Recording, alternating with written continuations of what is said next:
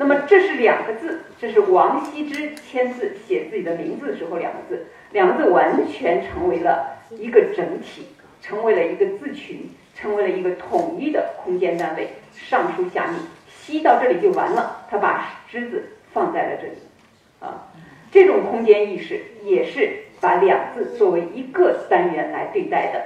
那么在疏密之间和齐策之间，在节奏上的这个安排之间，都形成了浑融一体的一种章法效果。这个也是。那么魏家，这是王羲之写的。表面上独立看，每个字都是这个平平正结体，但是呢，两个字结合在一起就不平正了。这个字的中竖线垂直下来，是下一个字的左侧面。而不是下个字的正中间。那么通常情况下，我们会把第二个字放在第一个字的中竖线的位置进行安排，对吧？那就是一种平庸的一种章法布局的方法啊。高手没有这样做，王羲之就没有这样做。那么这个也是如此，日出乃行。我们看，特别是“乃行”两个字，“行”字是“乃”字的中竖线起笔写“行”字。那么整个字的这个外部轮廓，这两个字中间的这个空间呢，有一段有三分之一的位置是虚出来的，上下是虚出来的，因此它形成了一种节奏变化。那么，呃，这是刚才我们看到的《古诗四帖》当中的一组笔画，也是如此。这个字，我们看“足下行香”，足下非常的小，空间占的很少。下边呢开始密集，并且呢粗重，虽然只有两行，但是节奏变化非常的大，啊，这种章法的关系呢，也让人有一种这个呃极耐咀嚼的这种回味无穷的味道。那么这是张旭的，这是颜真，呃，这是这个呃王羲之的。王羲之的这幅字当中呢，现在我们看到的是前八行，啊，前七行。这前七行的空间关系基本上是，呃，等距离的，因为这个时候他的心情有点惬意，有点自喜，有点愉悦，啊，他召集这个聚会呀，这个兰亭聚会啊，时间已经非常长了，终于成功了，啊，但是呢，这个过程当中，我们也依然能够看到他的行距并不是完全相等的，像这个中间就比较密集，像这个中间就比较密集。啊，但是第一二行之间的关系就比较疏朗，所以说正常的毛笔书写的章法是以不寻求完全对等的空间关系为高级，要自然的，或者说是让它自动的去形成一种节奏是最好的。这是呢后人书写的，刊刻之后呢，唐人书写的啊，刊刻之后呢，我们发现他打了借格。那就把颜真呃把王羲之的字形，把王羲之的那个《兰亭序》的精神给完全格式化了，啊，非常的死板了。这是王羲之的《二谢帖》，《二谢帖》当中的章法呢，依然是有轻重粗细、节奏的疏密之间、字的大小之间不同的变化。那么这是他的《丧乱帖》，这些所有的字都能够给我们体现出来这样的一种。事态就是每一幅杰出的作品都有一些节奏的变化的存在，它才体现了更高级的艺术性，而不是走一二一的一种这个死板的节奏关系。那现在我们来看呢，像这样的一幅字，这是颜真卿写的，这样的一幅字里头还有一些墨团，呃，我们在审美的时候如何对待它？这种章法的关系是是一种呃优质的吗？它当然是优质的，这是他在一种情绪极为饱满的情况下完成的书写，就是他的侄子，呃，严继明在安史之乱当中被叛军掳走，掳走之后呢，这个小孩十六岁誓死不去，而且把严继明呢，呃，斩首，斩首之后的话呢，呃，战争结束之后。这个作为他的第十三个这个叔叔父啊，颜真卿说要回到原来战争的现场那个阵地上去寻找严继明的尸首，结果没有找到他的全尸，找到了他的头颅。这个孩子在颜真卿心目当中，是他整个颜氏家族后代当中最值得给予厚望、最值得令人骄傲的一个孩子。所以在战争中，这个颜真卿呢，整个家族有三十多人在安史之乱这场战役当中呢丧命。但是，唯独对于颜季明，啊，他这个侄子，颜真卿给予了一种这个最高的礼遇。这种最高礼遇就是用用正式的一种家族的这个高级的这个祭奠仪式呢，来安放他的尸首，安放他的这个头颅啊。所以，正是这个头颅放到了颜真卿面前的时候，颜真卿才悲从中来。痛从中来，国仇家恨加在一起，可以说以泣血之作完成了对这场这个葬礼祭奠仪式当中的悼念词的书写。这就是那幅悼词的一个局部。在这个悼词当中，前半部分、后半部分我们都没有要。前半部分是说这个事件、时间和人物、地点。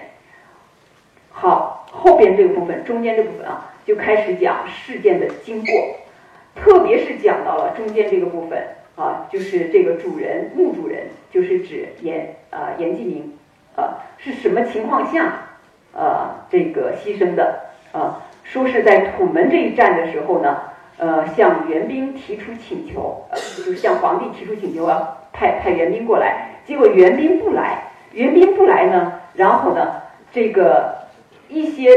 所谓贼臣是些什么人？贼臣不救，也就是说，那些可以被作为援兵来解救这个危局的人啊，不及时的到达这个呃战争现场。他们当时担心的是这样的，就是说，如果我来解救了颜真卿，将来功劳所属算给谁？那肯定是算给颜真卿。因此呢，援兵就是不往前走。导致呢，颜颜真卿以及他的这个呃同族兄弟颜杲卿，两个阵地上都陷入一个孤城围逼的状态，特别是颜杲卿。那么在孤城围逼之后呢，出现的情况是父献子死，栾卿呃朝卿栾父。父献子死指的是颜杲卿作为父亲，他的城池的一种陷落。陷入危局，作为儿子严继明，也在这场战役当中被生俘，然后被杀害。啊，那作为严氏家族这一支来讲，父献子死，如同呢朝廷乱父，那就是说毫无任何就是根苗的存在了。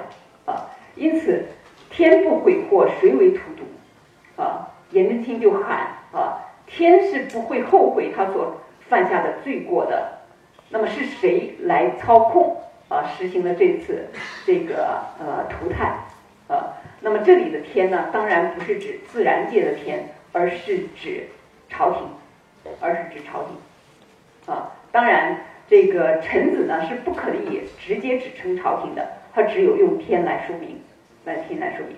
因此，从这里我们看，一个人在情绪饱满的时候。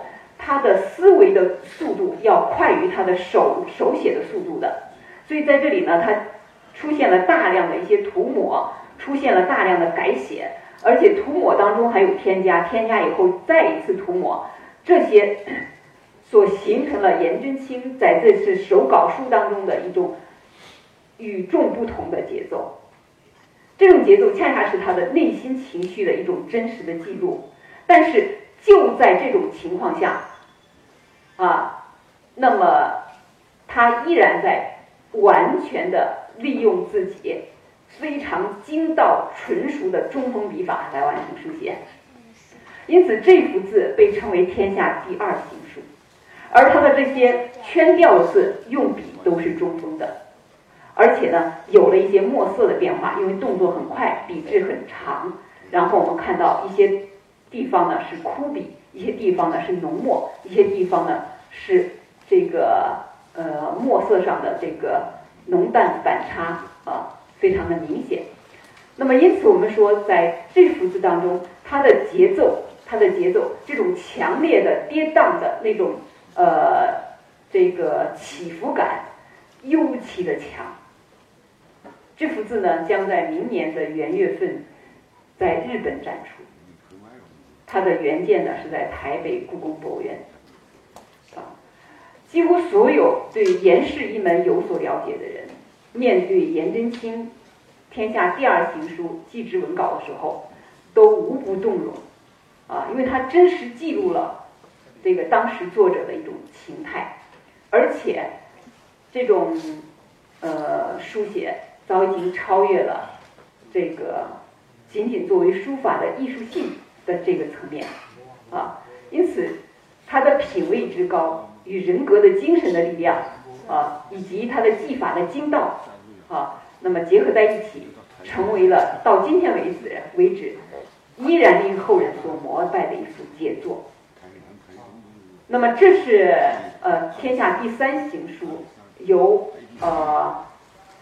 苏轼所完成的《黄州寒食帖》，那么这里边也是体现苏轼的书书写的特征，奇特的结体，奇特的结体，同时呢，呃，比较密集的一种空间的这个章法布局的关系，但是它有一个解决问题的手段，它的字是扁的，如果字字排列下来呢，它会给人带来压迫感，比如说这一行。就有压迫感了，这一行就有压迫感了。但是它在后边的时候呢，有了一个垂针呃悬针的长竖线放在这里，化解了这种密集的章法所带来的压迫感啊，这就是一种呃将技巧呃运用到恰到好处的人手段。而这个悬针的一种长竖线，往往有一种并笔的可疑可疑性，这种并笔叫做老鼠尾巴。但是它用的恰到好处的时候，这种并笔就起到了一个呢缓解这种原来不足的啊，有着密集过度的这样一种呃后患的啊一种章法效果。那么我们看呢，在呃唐呃依然是宋代哈，在宋代的黄庭坚的笔致当中，也应用了这种手法，也应用了这种手法。那么这是。在黄庭坚的这个行书作品当中的一种表现方法，它是密集的排列的一种章法效果。从这里边来看呢，我们看这种疏密之间的对比关系啊，越反差越大，节奏就就越明确。那么我们从这里边，这是苏轼的又一幅手札来看呢，如果没有垂针长这个悬针长竖的情况下，他运用了。提行的方式来化解章法当中的不足。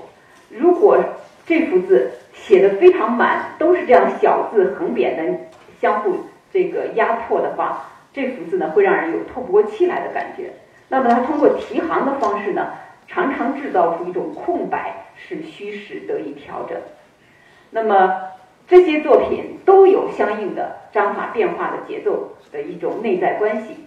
那么，因此呢，我们现在来看，呃，用平整的方法，呃，用这种稳定的手段来安排布局，以及呢，用虚实对比制造强烈的节奏感，这样的一种章法的布局，很显然，后者是要高级于前者的。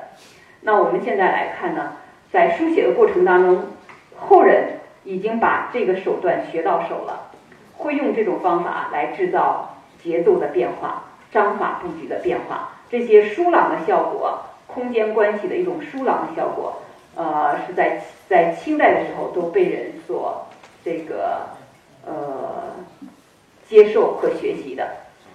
那么这是颜王羲之的作品了哈。那么这是呢另外一个人，这个人是我们所熟悉的人，呃，因为他的这个老家呢就在这一带啊。就在广东，这是这是康南海所书，就是康有为。康有为笔触呢，非常的这个动作很大，但是呢，康有为在安排在这个用笔的时候呢，依然是中锋用笔，他是用金文的书写方法来书写行书。然后呢，除了中锋用笔之外，他的解体的方式也是有多变的。比如说，这是呃纵长呃这个这这个是方正解体、横扁解体。然后呢，向上下之间关系，先有密集，后有疏朗。然后这些先有连，后有断，多种方法来进行章法解体的变化。唯独不变的是笔法。那我在这里要强调一句话，在书法的三三要素当中，笔法是永远不会改变的、最稳定的一个法度要素。也会也是因为这个原因，我们在考量任何一个书写的时候，或者是在欣赏任何一幅墨迹的时候，首先要用笔法的来衡量它，笔法是对还是错，笔法完成的好还是不好。那么因此呢，我们看到这个康有为的书写呢，也依然尊重了这个原则。那么在元代的时候呢，有一个叫赵孟頫的，他说了一句非常这个。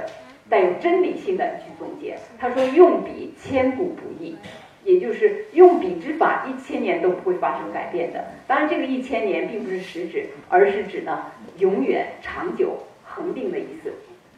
那么，下面我们再来看这种笔法当中有方笔，有露锋，也有呢一些切笔的动作。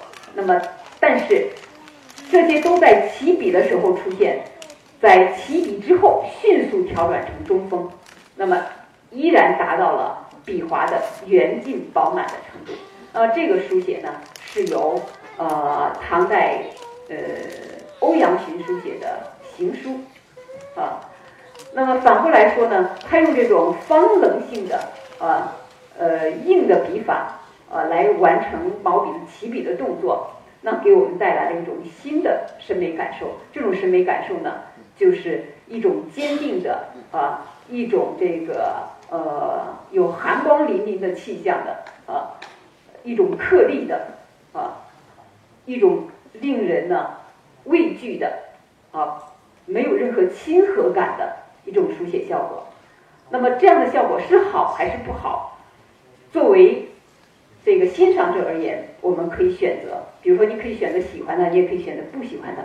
但是作为风格与人。书者之间、精神之间的关联性而言呢，我仍然要说，它是十分符合欧阳询的禀赋和性格的，因为欧阳询个人的成长经历，决定了欧阳询最后所形成的书法风格是有是有一种严阵以待的，啊，手握武器、严阵以待的这样一种气象的，它的严谨性。他的敏感度都跟他的阅历有关系。他小的时候，爸爸就在这里工作，哈，就在广州这一带啊做刺史。那么，呃，因为他的爸爸呢有谋反、谋逆这样的一种罪名，所以被官方拉到了当时的首都是健康，呃，也就是今天的南京，拉到南京呢斩首示众。而也而这个欧阳询年纪小小的时候呢。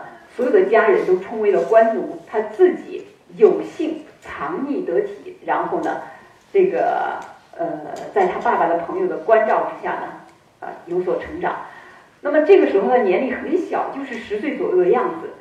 所以说他幼小的这个经历，比如说昨天我还是这个呃广州，广州刺史比今天的广州省的省长的职权还要严重啊，还要大啊。今天省长可能是行政方面的，但是广州刺史在当年，你知道是什么？是什么样的一个一个呃一个一个权权势吗？是军政完全在他一人之身啊，不是光行政的，军事的啊。那作为一方大员来讲呢，啊是可以集军政于一身的这样的一个一个人。那么因此呢，他早生还贵为这个刺史之子。啊，他再过一天就变成罪臣之子了，因此他的这个后边的生存呢，他这个阅历对他的影响是非常大的，相当敏感，相当有戒备之心的一个人。所以我们来看他与其他人进行交往的时候，别人对他稍有冒犯，比如说长孙无忌，给他开个玩笑啊，说他长得不好，给他开个玩笑，他会立即反驳过去，不管你是不是国舅爷。啊，那么因此呢，这个他的这种自卫心态，或者说是他的一种呃这个敏感度啊，是是我们应该能够理解得到的。那么他的字当中就有一种颗粒性啊，所以呃后人啊去总结他的作品，说进入呃欧阳询的行书的时候，如同进入到了。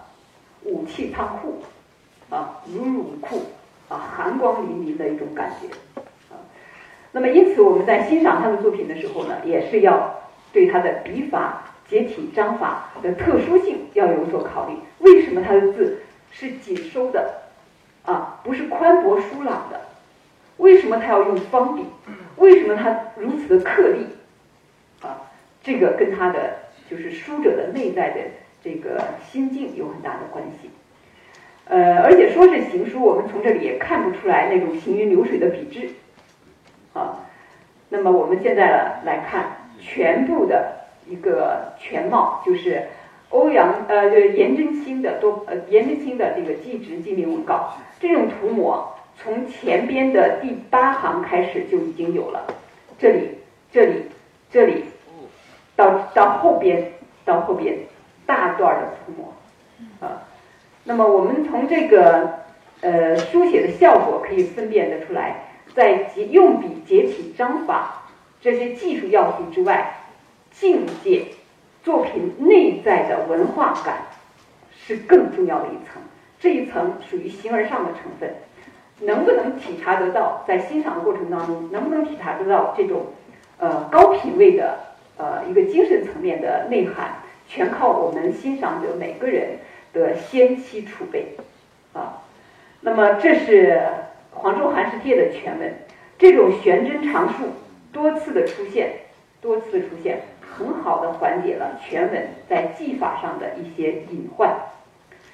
那么这个是呃全面中锋的一个小篆的书写。那么这个呢，呃。是魏碑，大家看到方笔起势，方笔起势。但是要想到的是，这幅字在这个时期所出现的一种呃雄强之势，这个作者并没有保留到他的终生。为什么？因为作者的精神世界在发生着变化。我们来看，这个时候呢，作者不仅仅啊，刚才写的那个是魏碑啊。呃，是很雄强的。然后写隶书，写隶书也是有古意的。写篆书也是也是与这个李斯小篆的这种正统的笔法完全一致的。然后再写魏碑的时候，纵长结体，魏碑呢已经有一点行书意趣了。再写一种特别罕见的字体，这种特别罕见的字体呢，呃，只有在三国的时候。那个魏蜀吴的吴出现过，叫天发神辰碑，因为吴国看到了蜀国被魏灭亡之后，就有所担心啊，担心魏呢要来灭亡自己的国家。同时呢，吴国就告诉民众说，吴吴国呢是有是有上天的保佑的神符的，他就用这样的一种特殊的笔法，然后写了一篇成语。写在石头上，埋在地里边，然后让人在偶然发现，制造出一种偶然发现的一个这个一个一个现场啊，然后四处宣扬说，看这些称言，这些密语，全部都是上天为吴国祈求平安的啊一些保佑，所以老百姓不用惊慌。但事实是什么？大家也都很清楚了啊，魏国不仅仅扫平了蜀国，也征服了吴国。从而达到了三国鼎立局面的结束。那么，但是这种笔法呢，后人有许多认为值得感兴趣的，也是很有趣味的。这个书者也在这个方面有所探讨。那么，但是到这里的时候，我们看到了一个新的气象。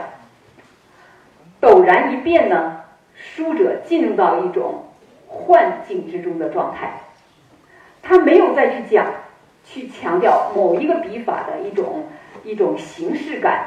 而是走向了一种呢内心世界的如如同绘画般的一种自然呈现，就是照着自己的心来写。当然，全面中锋一直在执行。那么这个境界，同样一个书者，在前后我们看到他这么多幅字之后呢，我们发现了一个道理，就是说他的人生的境界不同，他的艺术的气象在书法上的表现呢是会有许大呃呃非常大的差别的。这个人就是弘一法师，他在早期的书写状态跟他入佛门之后的状态天壤之别，更到后来写无上清凉的时候，已经把书法的很多的技巧都放弃掉了，去追求全部的精神上的一种这个呃境界脱俗出尘的一种一种效果，这种空灵之感。空灵之感，如果他内心有杂念、有尘俗的一些这个意识，是做不到的。但是有很多人认为，这个东西有什么好看的呢？是吧？有什么好看的呢？但是换换在另外一部分人心中，看到这个东西，如同见到了佛本人一样。为什么？因为他已经去除掉了人世间所有的。用于计较细节的一些技术性的东西完全没有了，它就像弘一法师的一种一种精神境界的一种全面的呈现。所以在这里呢，没有任何尘俗的杂念啊，我们看不到任何烟火气，每一笔都是那样的纯净，每一笔都是那样的毫无挂碍啊。这是弘一。在进入到佛界之后的一个，就是个人艺术境界以及内在精神境界的全面升华的最终结果。那么下面我们看他以这种笔意来书写的一些这个对联：“天意临芳草，人间爱晚晴。”如果我们还停留在他前期的啊，写小篆像小篆，写魏碑像魏碑。写天发神辰碑像天发神辰碑，写行书像行书，写草书像草书。那我们只理解了弘一的这个呃未升华之前的一种凭技巧来表现书法的一种状态，而他升华之后的状态，我们还没有参悟到啊。所以我就说，书法的欣赏有两个层面，第一个层面是技法层面。技法层面是有可分析度的，但是第二个层面是境界层面，而境界层面是没有可分析度的。它需要我们每个欣赏者在自身的境界达到了同高水准之后，才可以观赏的透彻。那么这里我们看到了弘一法师的书写当中，充满了一种呃这个欢喜之情。啊，每一个笔划都有一种喜悦欢喜之情，这是入佛门之后的最高的一个境界。这是他在入佛门之后的一系列的作品。我们来看，每一个地方都不再讲究技法的境界和技法的细节，不再刻意的追求某些动作，而是把整个的精神意象含纳其中。当然，笔法作为中锋用笔是不会改变的。字，我们看。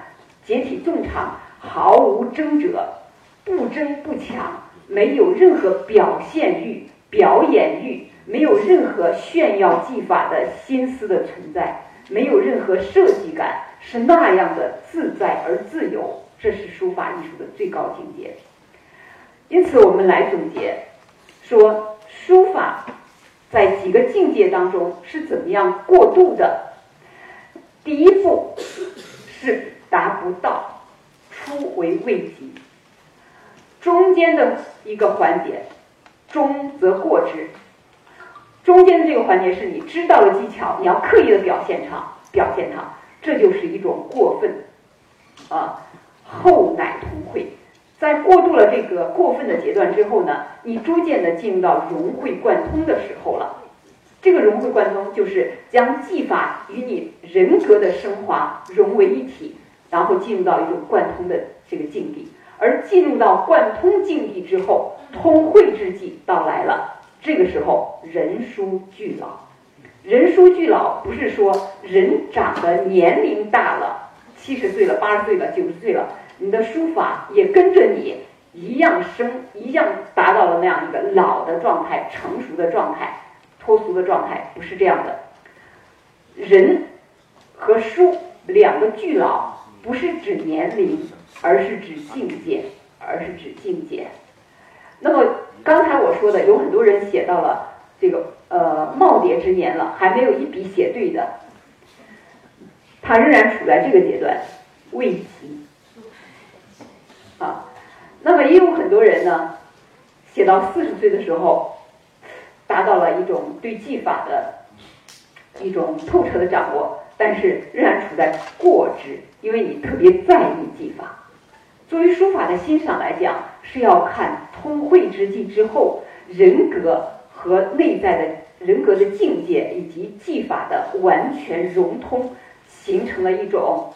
这个升华之后的境界，那个境界叫做老，叫做老啊。老的后边有个字是成，老成，老成，没有任何设计感，没有任何炫耀之心，没有任何做作之处，没有任何刻意求知的一种心态，完全是一种自然的呈现。人格达不到这个境界，书法也很难达到这个境界。技术一定要服务于人的灵魂，技术要服务于人的灵魂，人的灵魂呢，又由人的一种精神世界的升华而确定而决定，然后最后达到一种至高无上的精神境界。这个部分是技术层面之上的，同时呢，也是作为艺术而言，书法艺术而言啊，最值得尊崇的一个境界。那因此，我们来看在。呃，弘一法师的笔下呢，这些作品，啊，这是他的最后的绝笔，悲心交集。所谓悲呢，不是说悲痛；所谓心，也不是说一种这个呃多么的快快活快乐，不是的。而悲跟心两个都是佛家语，指的是呢慈悲，啊，指的是慈悲。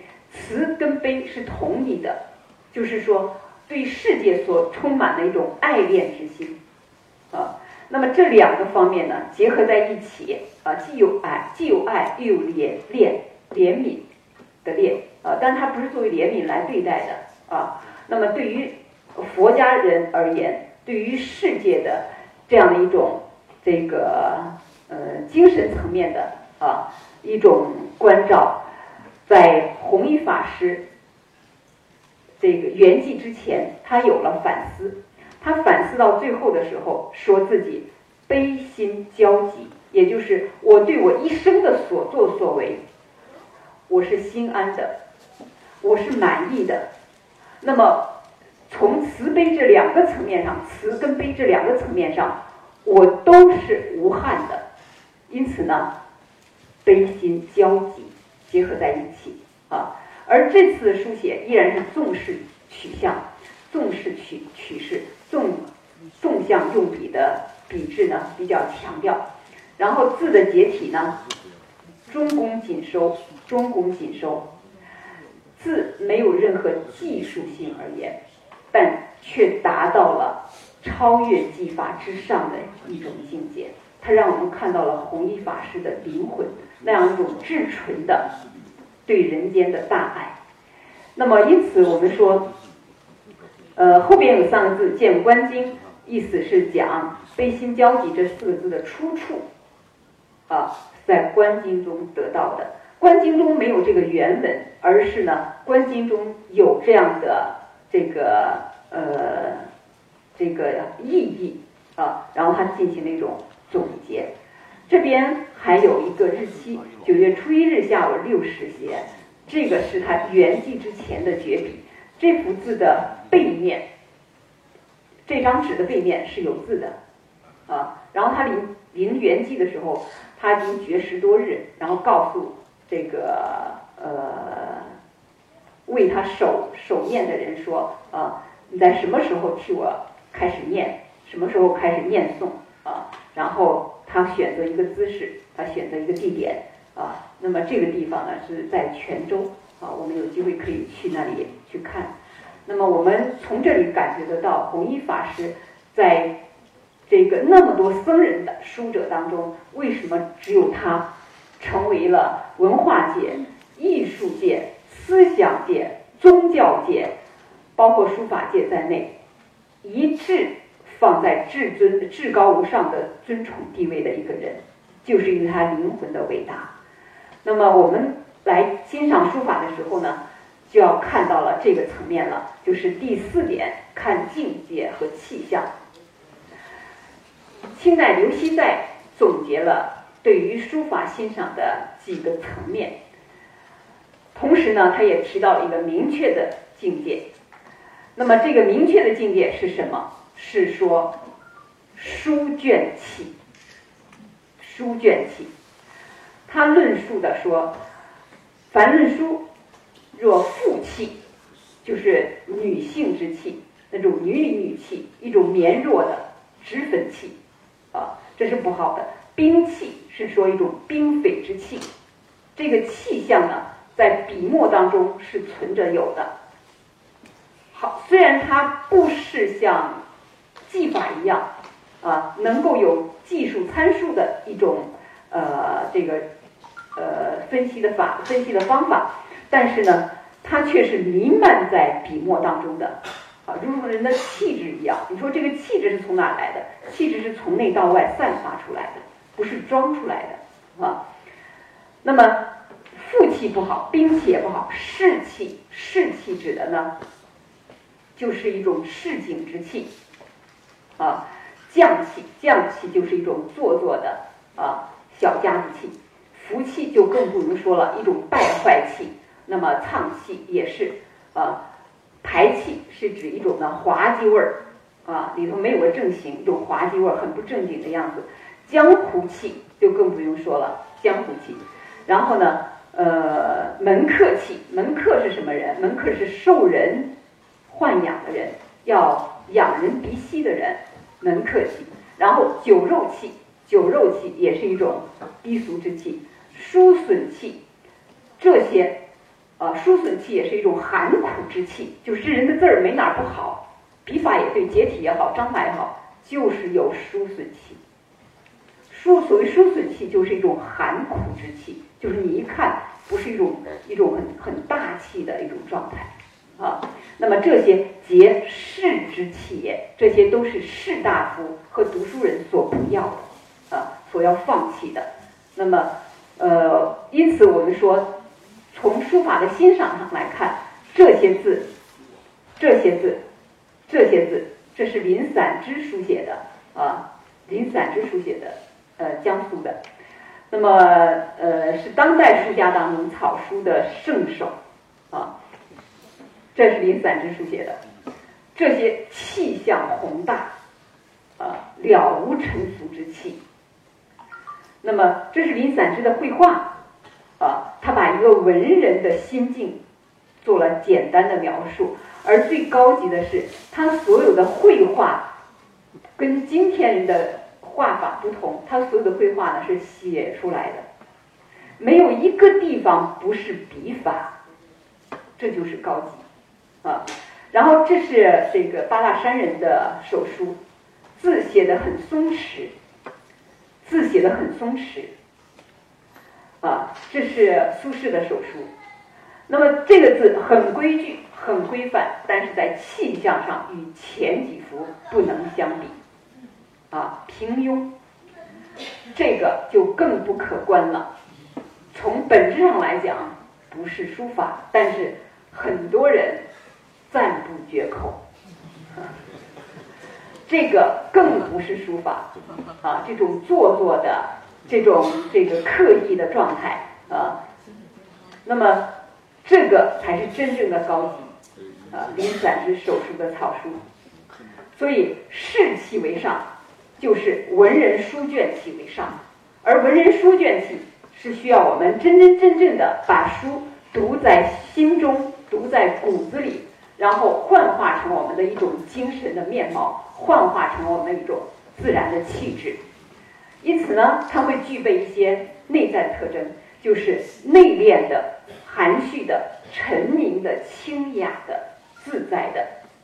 所以古不乖时，今不同弊，说的是，如果我们学习古人，也不要刻意的在古人的影子里呃，这个。去生活，而不要，而不需要脱离今人，而不需要脱离今人，因为你是生活在今天的这样的人，你读的有你的书，你有你的精神世界。然后今不同理，就是你作为今人，你千万不要把当代人的毛病放在自己身上。因此呢，我们说读书和这个呃书法的气象有很大的关系，而技法最终服务于精神。才是技法的最高效果啊，那么呃最优效果才是技法的呃最伟大的意义。那么因此到这里呢，我们看到对于书法的欣赏，在技术层面上和境界层面上应当是并存的。而我们今后在欣赏书法的时候呢，也可以有了一个入手处，比如说从技术上、笔法上先分析这幅墨迹，如果有误差。